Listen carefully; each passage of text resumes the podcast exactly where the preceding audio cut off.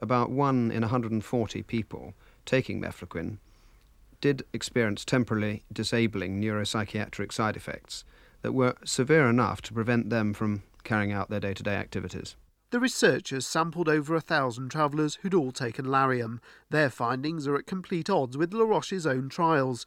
The company had claimed that only one in 10,000 people will suffer serious adverse reactions. But Dr. Paul Clarke, one of the authors of the new research, doesn't agree. They were suffering from hallucinations, panic attacks, dissociation from reality. There's another confusion, emotional instability, depression, a lack of concentration, dissociation of from reality again.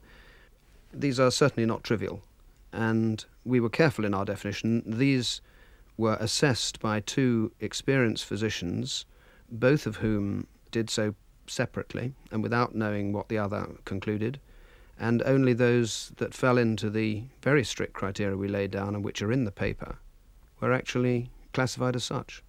Less than a week ago, LaRoche was adamant that only one in 10,000 people suffered any serious side effects.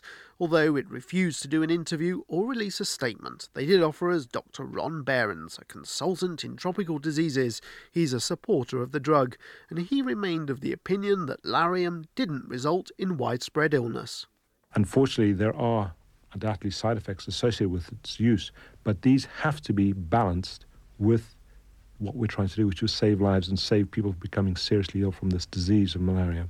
And finally, of course, is that many of the reactions that occur may not be in any way causally linked to the drug. And I know of at least three cases where problems have occurred and have been later shown to be completely unrelated to the use of the drugs. The new study can leave doctors in no doubt the drug does have serious side effects. According to Dr. Paul Clarke's research, travellers are 70 times more likely to suffer a resulting illness than was originally claimed. They defined the side effects related to this as serious or not, and the serious element was whether you had been into hospital or not. In fact, when we looked at that, it wasn't a very good marker of whether something was a disabling effect or not. So I think the word serious was misleading. I think this uh, paper does confirm what I have been saying for many years, in fact, that um, Lariam is a drug which has very serious toxic properties. Consultant Gordon Cook is a malaria expert at the London Hospital for Tropical Diseases. He's long been concerned about the effects of the drug many of us have felt all along that this drug should not be used for prevention of malaria because it does have all these side effects. It means that um, perhaps two people on a, a wide bodied jet will run into serious drugs which will absolutely destroy their holidays, and they may well be unwell for a long time afterwards as well. It's an unacceptable drug, in my judgment. The figures stated cannot be considered to be truly hard data. The company says the research sample is inconclusive. They stick by their drug and add Today's study sample is only 3% of the size of the original, and the results should be interpreted with this in mind. There is a tendency to use the terms serious and severe interchangeably.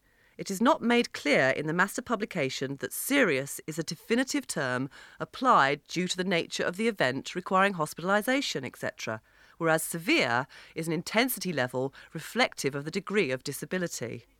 Peter Trigg, you're in the malaria unit at the World Health Organization. Now, the organization has basically suggested that the world uses this drug. What do you say to the research that's released today then?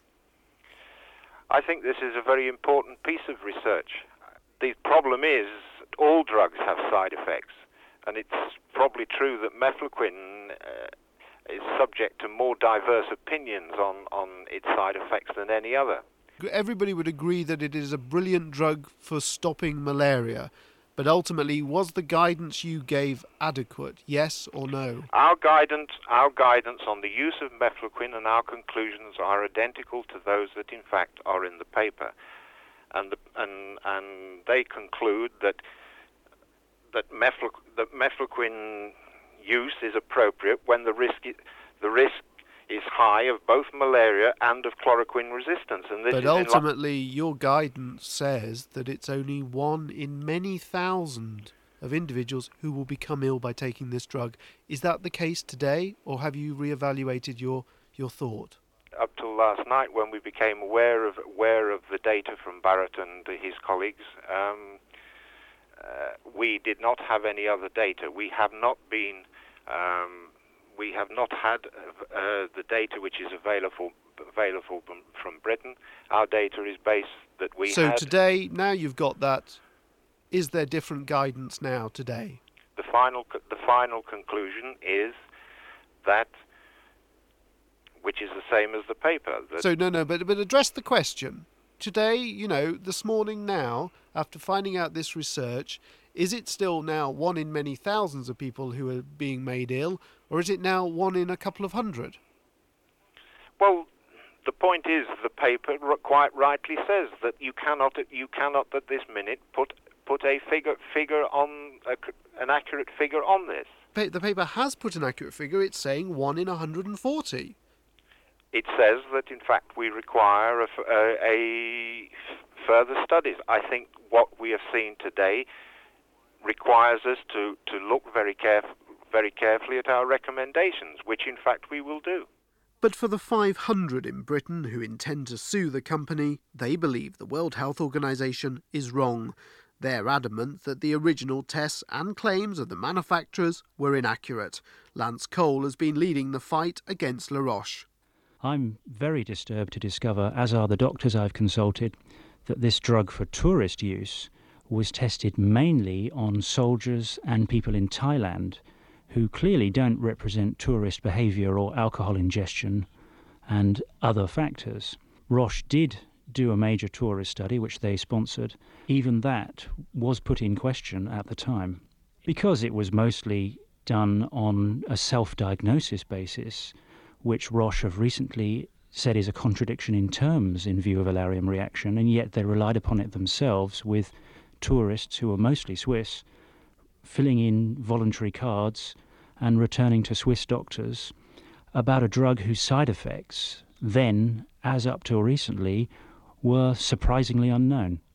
La Roche disputes Lance Cole's assertions that its original trials were inadequate. Here in Britain, the Department of Health said there'll be no change to the drug's prescriptive uses, and the World Health Organization remains committed to Lariam. I believe that this research in the BMJ will carry weight to our argument, and the fight for truth will go on.